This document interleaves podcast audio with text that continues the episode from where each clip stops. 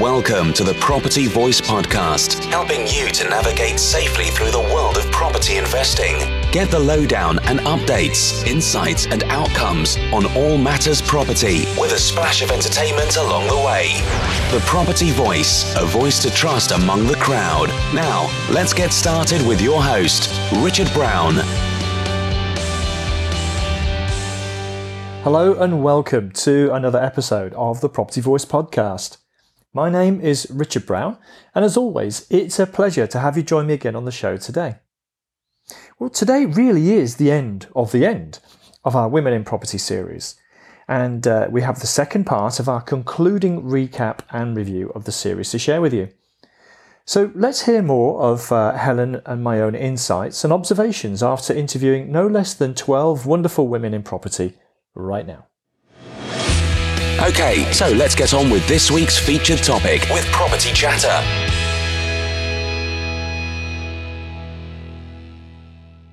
So there was the social media side of marketing and that I picked up. The other one was networking, which I think mm. is a mm. little bit underplayed, but a lot of our guests talked about the power of networking.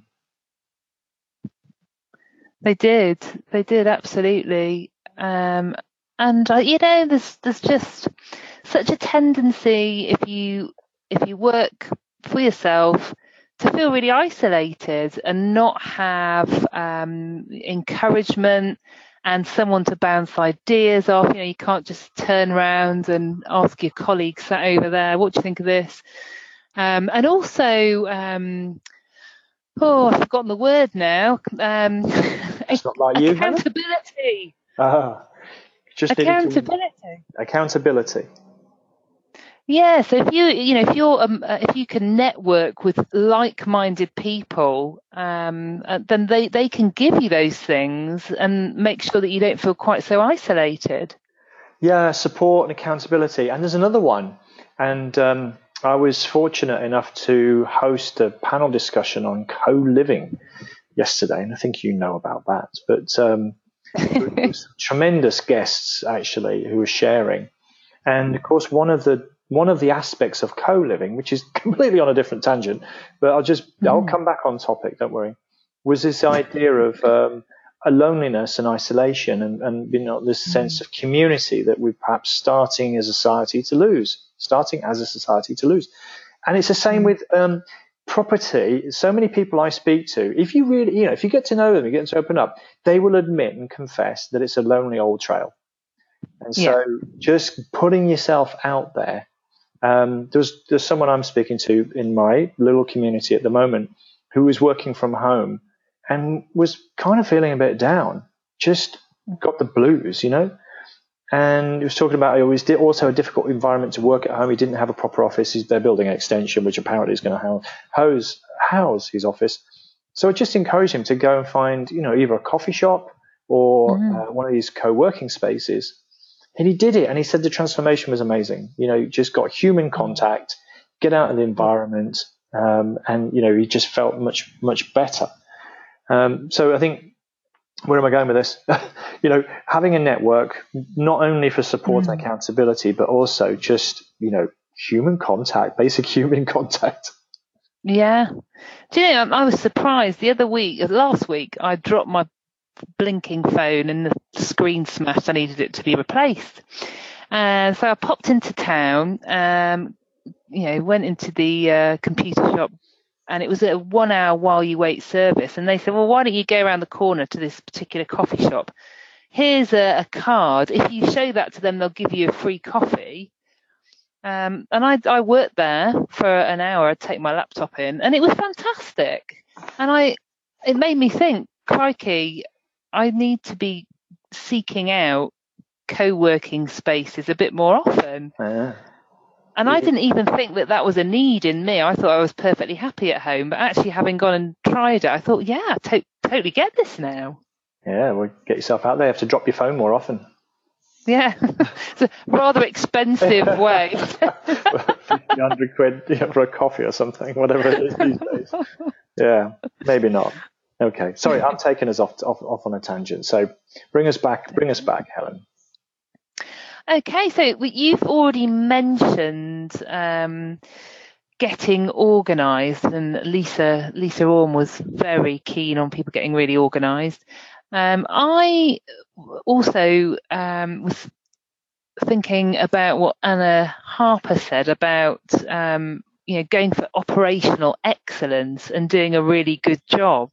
Mm. And I think that that came through quite strongly with with all of our guests that they all seem to be genuinely committed to doing a really great job. And I think this is probably because many of our guests also mentioned that you know property was very much a people business, mm-hmm. and that uh, many of our clients, Jackie Edwards mentioned, working in ways that um, made sure that it was a win-win situation for all the parties involved. A lot of different guests mentioned creating long-term relationships with people and I think that is those two are, are, quite closely linked. I think it's taking a long-term approach um, overall. Yeah, there's so many different elements of what you just said there that are popping into my mind. Mm. You know, first of all, you've got the whole systemization and processes part. So if you yeah. talk about operational excellence, um, you know, I mean, when when Anna said that, I was like, wow, that's kind of a you know, kind of a big business sort of way of looking at it. But it's just, it was just the language of that. I think most people said, no, I'm using this process. I've got, I'm outsourcing to people in multiple countries. I've got processes that they follow. I've got systems and apps and tools that we're using. It's just, it's operational excellence. You know? It is. Yeah. And why not? Why not go for operational excellence, even if you are, a, you know, a, a, a solo landlord with a very small portfolio? Why, why would you not aim for that? Well, yeah, and I think equally, I mean, as uh, Lisa was really saying, if you don't have that kind of organization or you don't have that organizational excellence, it can jeopardize your business. So, you, you know, you, you lose track of, um, you know, when the gas safety certificate was was supposed to be renewed, and you know, you got a problem. So, um, but yeah, yes. And similarly, I think the people side was really, you know, I was very fascinated to hear about how people organize their business. You know, with people with virtual teams, for example, people who have flexible working, um, you know, in, within their business uh, operations, people who actually plan their year schedule around the, the school terms. You know, there, there was a, a, lot of flexibility in, in working arrangements and, and caring for staff and contractors. Yeah, that, that came through to me as well. Um, but yeah, the the importance of you're right, your systems, your processes, and um, building a team around you to support you, and to perhaps to take away some of the elements that it's not necessary that you yourself do. Uh, and I think that comes back to, you know, people always talk about this. I've, I've talked about this with regard to my own business today um, in our little chats before we started recording it's working on your business instead of in your business. Um, so yeah, I think all those things add up to hopefully operational excellence. They do, and that point about working on your business, it's it, it's become one of those um, platitude statements in a way. Work on mm your business instead of in your business. So everybody's heard of that one. What does it mm really mean? Well, because in the day-to-day grind, you're working in the business. It's like that's just what it is. You're dealing with stuff. So you yeah, actually you have stuff. to take yourself out, probably for a well, take yourself out for a pre-planned period of time, and probably in an alternative environment as well to be able to do that successfully. So um, you know, if you can go like for a weekend retreat or just have a day off, or uh, you know, go and talk to a coach or a mentor, you you, you change. It's what they call a pattern interrupt. You have mm. to. Uh, that's what the marketeers call it. That's what. Um, I'm, so I'm told anyway. So I'm told. So you have to interrupt the day to day to be able to do that work on the business. So yeah, I mean, I, I went on. So I, I digress, but I went on a mastermind myself recently, and it was like three days, I think it was, three days mm. of you know solid back to back, you know, breakfast till bar closing, you know, networking and masterminding. it was pretty heavy going, Helen. Um, I was going to say it sounds knackering. To be fair, well, it was. It was. I was dead at the end of it, but um, point being, I wasn't working in the business. I can tell you that. I was too busy working, networking on the business, thinking of strategies and directions, and setting goals for the future. So it was um, it was a very powerful three days. I had a lot of catch up to do later, but there we go. That was just a that was what I had to do later. Yeah, but that's it. You always do catch up later, don't you? But it's um, it's the oh yeah, so busy working on the nitty gritty that I can't find the time to work on the big picture strategy stuff mm. And and stuff like you know goals. And yeah, we need to do that. Yeah, we do.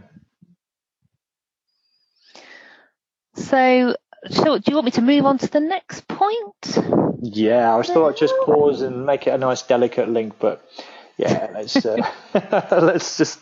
What is the next one? How many um, before that? How many have we got? Just give me a reference. So, um, I think we've looking down the list. Um, I think we've pretty much got three points left. Okay, come on, let's kick it. Okay, so um, a lot of our guests, uh, uh, certainly uh, Anne and Olga, um, really spring to mind here. Talked about being the importance of being frank and honest, um, mm-hmm. and um, yeah, I thought that was uh, quite interesting. I mean, you know, not that um, everybody was dishonest. Is that what you're saying? Yeah, exactly. You know, but um, but I think yeah that that was said many times uh, over over the course of um, the series.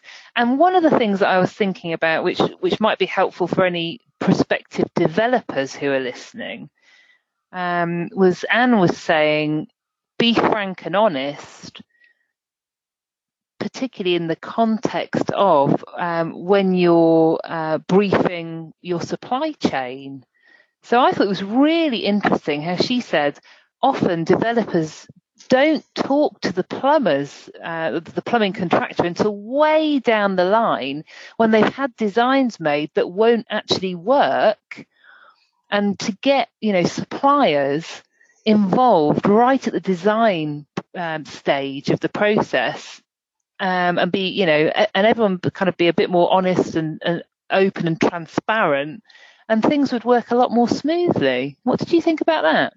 Well, yeah, and I was guilty of that. I think I remember back that conversation that, I, you know, I remember meeting one of the contractors in one of my jobs almost at the end when we are signing it off. And he's like, I don't know who you are. You know, dude, I'd like to know who people are. Yeah. So I, I do remember that conversation uh, with Anne. But um, I also remember Carolina making similar comments um, mm. You mentioned Olga, but I think that I think it's a bigger point. So there's like a business value in being honest mm. and and you know transparent. There's also you know the personal values and being authentic.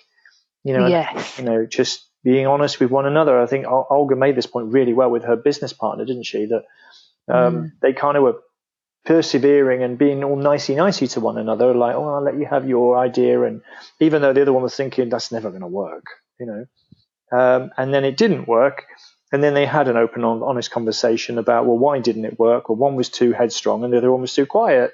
And so they, that's yeah. me paraphrasing, I might have done that a disservice, but just being authentic and transparent and honest um, can get you to where you want to be a lot quicker. Um, you know, because there's, there's what they call forming teams. They go through stages and um, you know you have to get to like a storming phase before you can actually get to the real performing phase. So you may as well get it out of the way sooner rather than later. I don't mean have a big rat, fat row, but um, you know just be honest. Yeah. You know, say what you mean, mean what you say.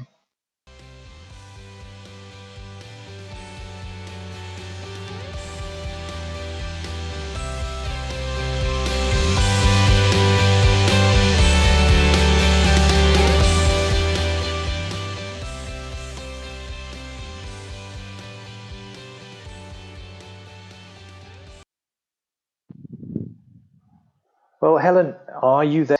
So you may as well get it out of the way sooner rather than later. I don't mean have a big rat, fat row, but um, you know, just be honest. Yeah. You know, say what you mean, mean what you say. Absolutely.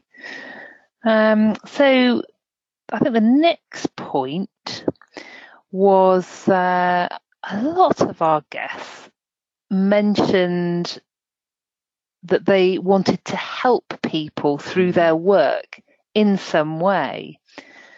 Uh, so um, going, you know, right back to Vanessa, our, our, very first guest, she was saying that, you know, with the um, government emphasising the professionalisation of the private uh, rented sector, she still felt that sometimes uh, landlords didn't take their responsibility seriously enough. And, you know, this is ultimately playing with people's lives. It was literally a matter of life and death. You know, if you, if you don't get on top of your of the maintenance of your boiler and, and it's letting out carbon monoxide, for example, or whatever it might be, right through to um, Anna Harper, our last guest, who wants to um, create affordable, high quality rental properties and you know lovely homes that people can afford. And that's really important to her. In addition to you know obviously making uh, making a profit. So yeah, that was a thread which I think was was pretty much um, you know throughout this series. I think you picked that up, you know, consistently with all of our guests. You know, I think you were doing a lot of background research before our conversations, and you were seeing mm. statements on websites and on LinkedIn profiles and and everything else. You know, which spoke that out, shouted it out, didn't it? And I think um, yeah. it's a clear differentiator that's the marketing mm-hmm. angle, but um, but they don't weren't coming from a marketing point of view. They're genu- people were genuinely wanting to do the right thing, do good, mm. have a purpose, a, a, higher purpose than just making money. Um, and in fact, if you just have a purpose of making money, it probably won't really work. It will come unstuck at some point. So you have a different kind of purpose where you're adding value, looking after people, forging, you know, uh, in new directions it, it, the money will follow anyway, probably. But I think it's interesting. Mm. I don't know if it's just because this group of women that we had um, are successful that they had a sense of purpose. I'm suspecting it is. You know, they go hand in hand. Mm. But I think it is something we can take away um, very clearly and think, well, it's it's not just about money. This isn't just a money journey. It is, you know, as principles, as values, as purpose, as people um, that that you know go before that serving people, for example, serving uh, clients and customers. Nobody really talks about tenants as a customer, but but they are. They are. I mean, if if you um, speak to most businesses, uh, you know, businesses in most sector, and ask them, you know, what's what's your customer journey, then you know, m- most sectors would be able to respond quickly with an answer to that how many you know landlords do you know would you be able to ask that question of who would who would be able to give you an answer? Yeah, it's kind of foreign foreign territory, I think, to to many of them. Yeah. So, yeah, and I think um, you know maybe a slight digression, but as we move more into the digital age and um, you know um, trial by review, etc., social media mm. age, you know, it's going to become more and more and more important you know, I think to it is you know actually get the customer service element right. And also, uh, you know, the I know the PRS has had um, a bit of a raw deal uh, in the press over the last few years, and even you know the government um, is uh, making things a lot harder for the small landlord. But Lisa Orme made a made some really good points when we spoke to her about um, how, for example, you know, she'd had tenants who um, their life circumstances had changed, so they might have been going through a relationship breakdown, or they lost their jobs, um, and you know they kept in communication with her about what was going on, and she agreed to kind of help them out there for a, a short while. And I think, uh, you know, uh, she said to us one of those tenants um, had now been with her for 20 years. So, who is going? So there is an element of, I think, you know, smaller landlords often looking after tenants um, when they have, you know, short-term difficulties And certainly, large institutional landlords aren't going to do that. No, they're not. They're going to go for the policy and procedures manual. Um, I yeah. think you know Vanessa spoke about that. I remember she was saying her was it her first mm. property that she had a very short term tenant initially, and then a very very long term tenant that followed. Mm. Uh, Sam Collette also talked about you know having like a relationship, not relationship. Oh yes, a, you know a personal connection uh, and yeah. friendship with some of her tenants as well. Um, so yes, it was a running theme, and it's particularly for people who've been in the mm. business for a number of years. Um, it, it's a person, it's a people to people business. I mean, obviously it's a business. So if a tenant's not paying you for six months, it's going to mm. hurt. So, um, but, yeah. you know, you need to be able to be sensible about how, where your limits are in that respect. But, you know, we're all human. We've all had difficult moments in our lives and it's nice. It would be nice to think that somebody else can show a bit of empathy and support at a difficult moment sometimes. I agree. Absolutely. So it's um it, it's such a shame because it seems like you know the small landlord has a, a, you know a bit of a PR issue going on right now, um, and it's it's so so often very much unwarranted. Well, you know, and we we, we as landlords, which we're we're isolated. You know, we're just you mm. know, you know, we've just got a couple of properties here and there. We're just a small voice in a in a very large crowd. So we're not, you know, doing doing a great job really. Well, it was very difficult for us to come together and get a voice. But I think, ironically though, the last large majority of landlords are doing a good uh, job, generally speaking. I'm sure there's room for improvement across the board, and I know there's minority, there's a minority of landlords that are bad landlords, and I, you know, want to root them out as as well as anybody. But um, yeah, I think we just need to up our game a bit and uh, keep keep striving and remember it's a people business and remember we're here to serve fundamentally. Absolutely, and kind of um, nicely moving on from from there is um, actually, as you mentioned, many of our guests are not necessarily property investors now. Um, some of them have never been, some of them have tried it and have um, diversified into other related fields. Um, and some of them are kind of just diversifying their investments. So, yeah, that was um, quite interesting. The fact that you can be involved in property but not necessarily as a property investor. Um, and, and that there are lots of different paths open to being in property. Yeah, I think that's a re- it's a really good observation, isn't it? And we we you know some so some of the guests that one or two people recommended that you know we talked to, the initial was, mm. well, they're not in property, you know, and then you thought about it, and then, I'll give you know, it's related to property, so we'll give you know bring them in. And then we have a conversation. It's everything to do with property. It's everything to do with some of the principles of the business of property. Mm-hmm. And yeah, absolutely, totally agree. And it's like in the gold rush selling the shovels type of thing. So you can be a service provider. Uh, you can be a service provider to the property industry and still make a really good success and a living uh, uh, in doing so.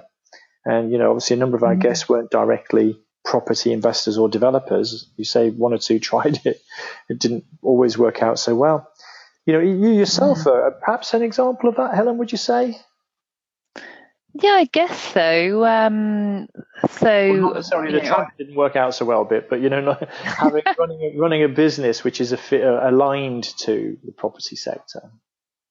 Yeah. So I mean, so um, several years ago now, I decided that I would like um, us to, you know, effectively build um, assets, and one of those would be property. Um, but uh, we haven't done brilliantly at um, getting a deposit together for a variety of reasons. Not not least the fact that um, we've been having children these last few years. Being busy. Um, it's a bit busy, um, a bit costly as well. Yeah. But um, I so I, I have my own marketing and PR consultancy, but I now have several uh, clients who are in property. So for me, uh, which I, you know, have I've actively solicited that. Um, so it's a way I'm, i learn so much from my property clients, um, which will be really useful for me going forward about the market in general, about particular strategies. Um, so, uh, you know, at the moment, for example, um, I'm taking a leaf out of Tara Coley's book uh, and considering we're kind of looking to work on refurbishing and extending our, our own current home over the next few years, which is something I wouldn't have considered before.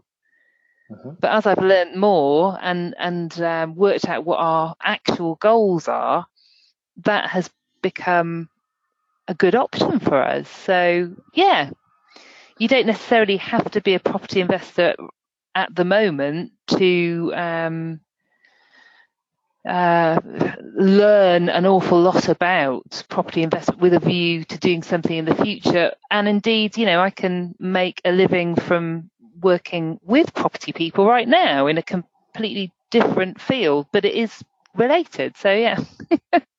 well, you said it all. I mean, that's that's what I was looking for. And you know, by the way, when you mentioned the whole uh, Tara Coley, you know, move up the, the ladder, uh, property ladder um, idea, that's very underrated as a strategy. Actually, mm. I mean, obviously, you can only do it with one property at a time for a you know a period of time. Um, it's not a fast moving uh, model, but hmm. um, you know, and some people say, "Oh, I'll just go buy a, buy a house and move every six months," but that's no fun. And by the way, the taxman will probably come after you eventually as well. But, but, you can do it every couple of years, and you can move up the ladder. And um, yeah, absolutely, I think it's underrated. That was good. Mm-hmm. Um, I think equally, um, what was coming through to me was this idea of what I call transferable skills as well. Mm. So there are a lot of people who have moved from alternative environments into property uh, and applying some of the skills that they picked up business development, marketing, finance being mm. some key ones. Um, so I think, and equally, some of them stepped out from very highly paid corporate careers. Um, mm. So you, a lot of people would look at them and think you live in the dream. You know, you you've, you've, I think it was, uh, was it Olga who was, had looked after 65 countries or something. Uh, but she said she more or less lived in the airport. Um, so it's not quite as glamorous as it perhaps appears from the outside. And she wanted to get back in touch with, you know, people and make a difference that she could see and view and touch sort of thing. Um, but it's this idea of transferable skills. So, and you can transfer both ways is where I'm going. So you're, you're applying some of the skill sets to people in the property sector through some of your businesses. And mm. then some of our guests, um, who also did some of that, Lisa being a good example, um, some of the guests have like taken skills they've picked up in other business sectors and applying them in property. So this idea of transferable mm. skills, I think, then just going back to something we said earlier about courage and stepping out is um, is what what you need to do have faith and belief and just step out and, and make it work. Yeah. Definitely. You've got to go for it. If this is something you want then you know you've got to set it as a goal and work out how you're going to make it happen. But i think um, i've also had a feeling over the course of the series that many, many of our guests have kind of said, you know, property is not a get rich quick strategy. Certainly not in the in the you know the current market conditions. Um, and it, you know, um, I think I read a, a, quote somewhere the other day. Um, it might have been Lisa Orme actually, um, quoting someone saying that you people tend to overestimate what they can achieve in um, a year or something, mm-hmm. uh, but yeah, but underestimate what they can achieve in 20 years. So yeah, I think you know it, it doesn't necessarily matter, and it's not realistic to think that we can um, you know make millions by next Tuesday. But if if we have a realistic longer term goal um, and find the right strategy to get there, you know we can do this. Indeed, we can. I agree. Change our lives. Yeah, change our lives. Indeed. So, do you have any more on your list, first of all? Because I've got one thing I wanted to cover off, but um, is, there, is there more topics on your list that we needed to?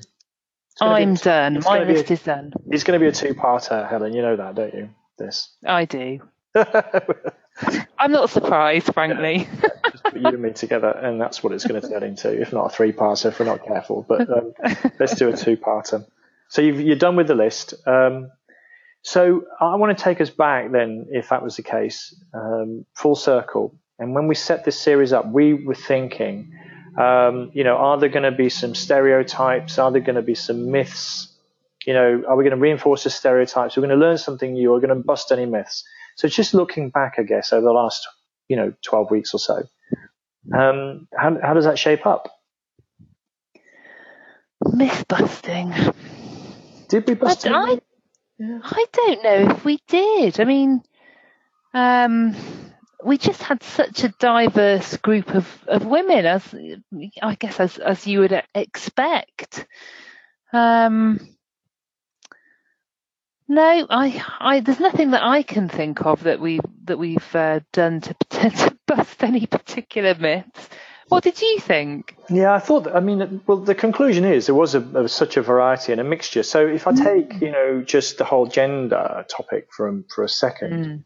you know, there there was very clearly some some women were saying no, women, you know, equal to men, going to do the same things as men, etc. And then there were some women who were saying, I'm a woman, I'm different, and I'll leverage that, you know, when, I don't mean, it, wasn't, you know, I don't think it was meant in any sort of lewd way, you know, but mm. um, I'll take advantage of that at the right moments as well. So you can contrast those two views, and then obviously if you put them together, you end up with a sort of a moderate um, view. So it wasn't everyone saying, you know, we're smashing through glass, glass ceilings here, and mm. you know, um, or there is this uh, massive uh, gender gap uh, or inequality that exists. No one was really kind of saying that, or on balance, they weren't saying that. Um, so no, I don't. I, I, that was my feeling. I, I didn't feel that people uh, that I don't, don't think any of our guests felt that they had been significantly disadvantaged because of their gender in property. I think that was that was quite clear. Um, but yeah, I think yeah. Were they? No, certainly not. We we met some some re- some real characters, didn't we? Yeah. Um, had some had some great chats. But uh, yeah, I think some of our guests said, you know, I w- yes, I would be, um, yeah, I will use my kind of strengths as a woman um, where needed. But I, I think you know that might be stuff like ability to multitask or whatever. But in all honesty my other half better at multitasking than me.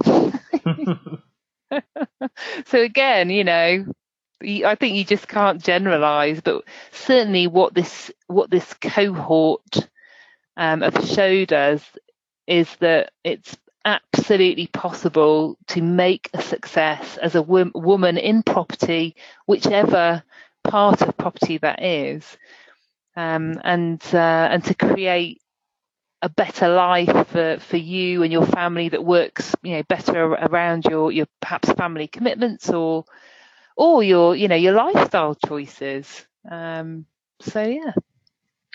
Couldn't have put that better myself. I think it's quite a fitting way to um, to to summarize what we've you know talked about over the last three months or so. But it's been um, it's been a pleasure working with you helen over the series um, and you. Yeah, it's good to get a different take. I'm sorry if I sometimes fell into manspeak, mansplaining, or whatever. I don't think you did that. Uh, I don't know, but um, I'm trying my best, you know, but I don't always succeed. But it's been fantastic.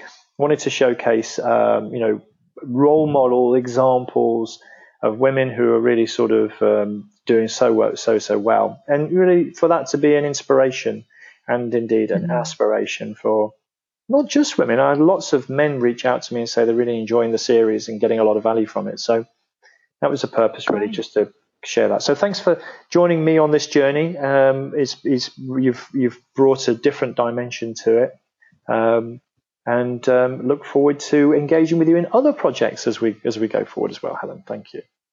Absolutely, thank you, and thank you so much for inviting me to be. Uh, part of this series. I've really enjoyed it. I've learned loads, um, and it's been it has been such a pleasure working with you, and and yeah, meeting these amazing women. So thanks again. No, you're welcome. And just a parting comment: you're now the content doc, aren't you? I am the content doc. There you go. So if anyone anyone's listening and thinking, well, you know, I'd like some help, maybe speak my voice, getting my voice out there, we've got the content doc in, in, Helen Pollock, who's uh, just reach out. You can you can send a message to us on the podcast, uh, or I'll put Helen's contacts in, and you'll you can connect with her. I'm sure. Brilliant. Um, there's your plug, Helen. I wanted to do that because um, you, have you've made such a difference to this series. So let's draw a line there before we ramble on too much more. But it's been great chatting as always, and um, let's see what the future holds. Absolutely. Thank you very much. You're welcome. See you now. Bye bye. Bye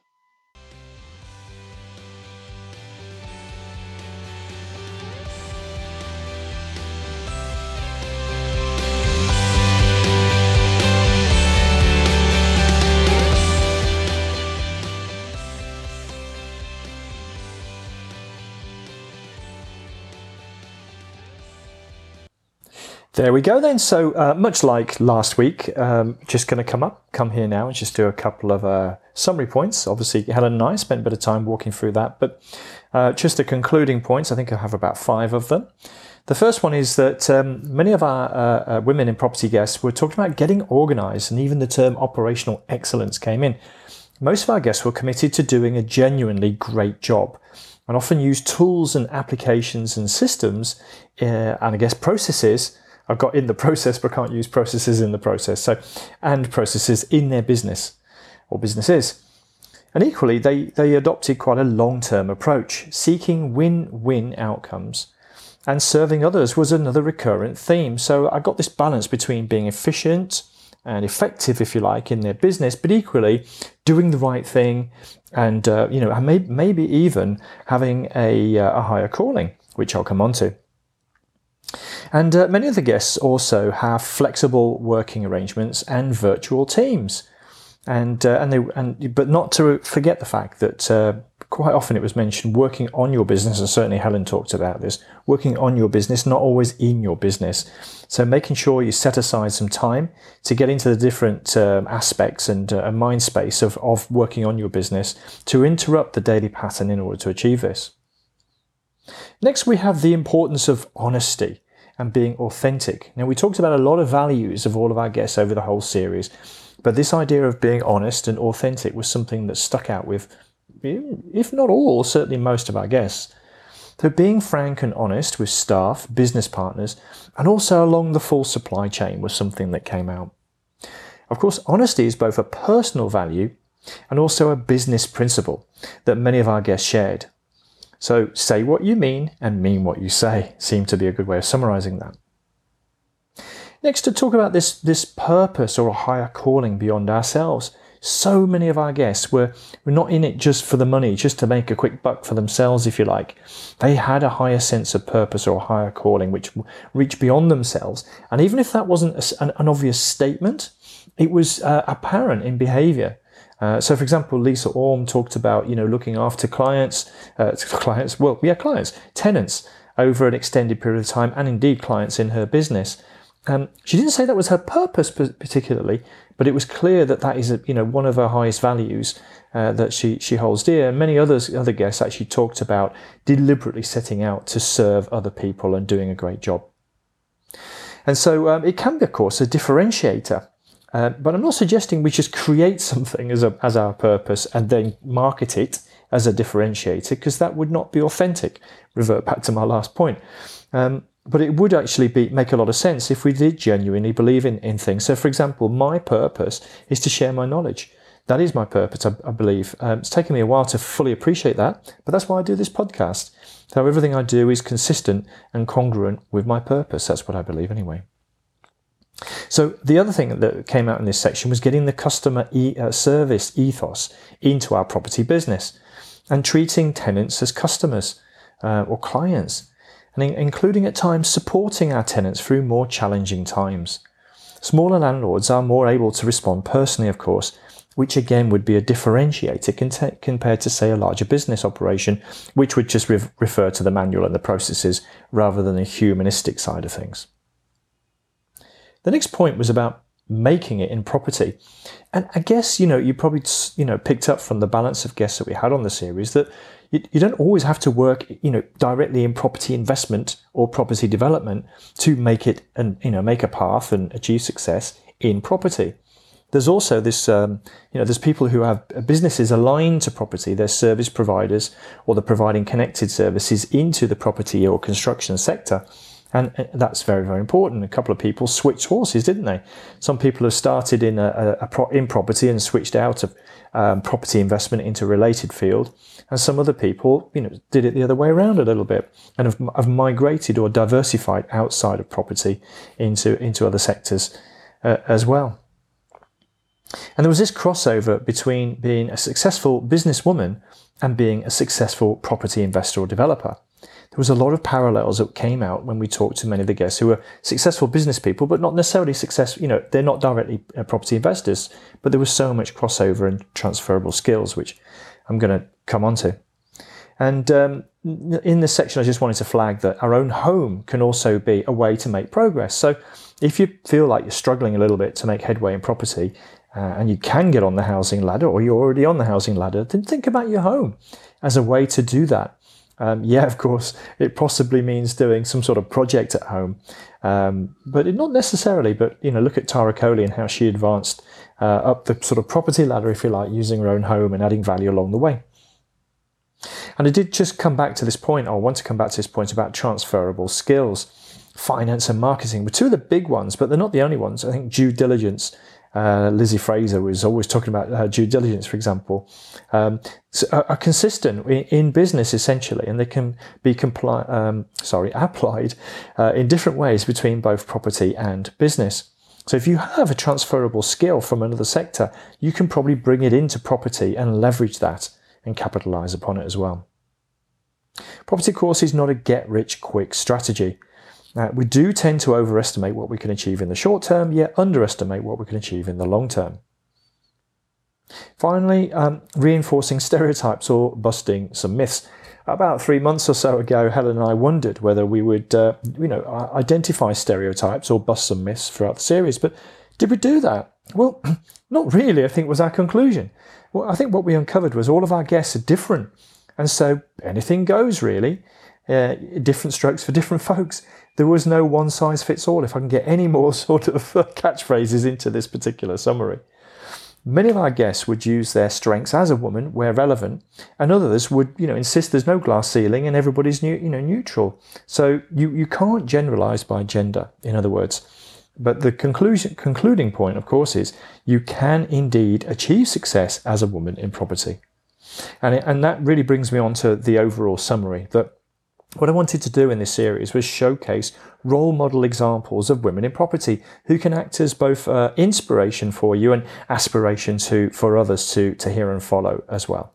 So hopefully over the over the last three months or so, um, you've you've managed to achieve that and uh, taken something away from many many of our guests over the last few weeks. And of course, a big shout out most of all to all of the guests in this series. And hopefully, I haven't forgotten anybody.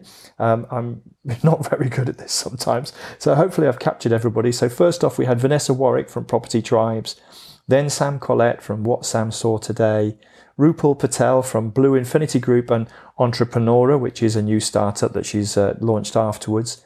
Lizzie Fraser from QB Investing, Jackie Edwards, the property go to girl, Nicole Bremner from East 8 Developments, Tara Coley, Wildly Simply Free, Anna Timpany from Atra Living, Karolina Adamczyk from Adam Chic, Olga Nichieva from No White Walls, Lisa Orme from Key Mortgages, and Anna Claire Harper from Anglo Residential. Thank you so much to all of you um, for joining and sharing, you know, so so generously over the last few weeks. I'm sure we all really appreciate that.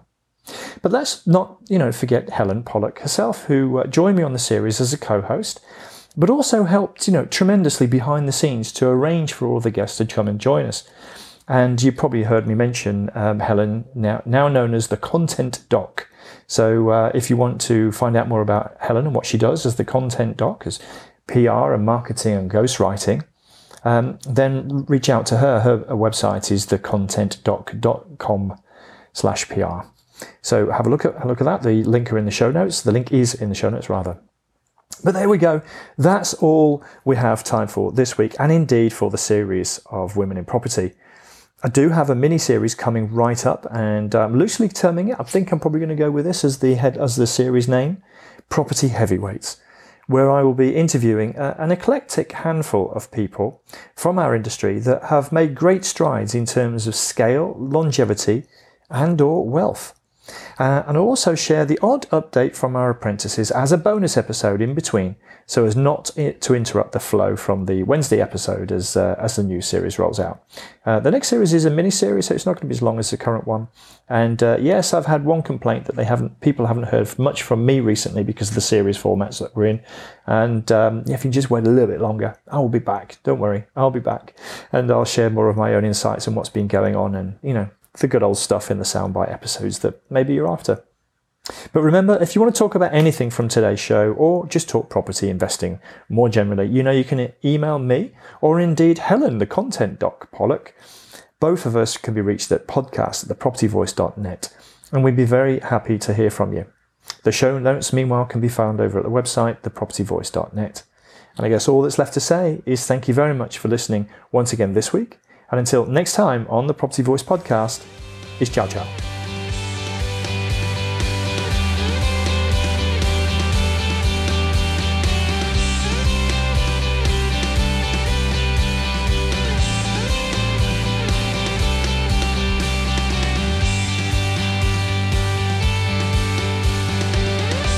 Thank you for listening today. Now head over to thepropertyvoice.net for more inspirational content and get updates through our mailing list. Join us next time on the Property Voice podcast. And if you enjoyed the show, please don't forget to rate us on iTunes.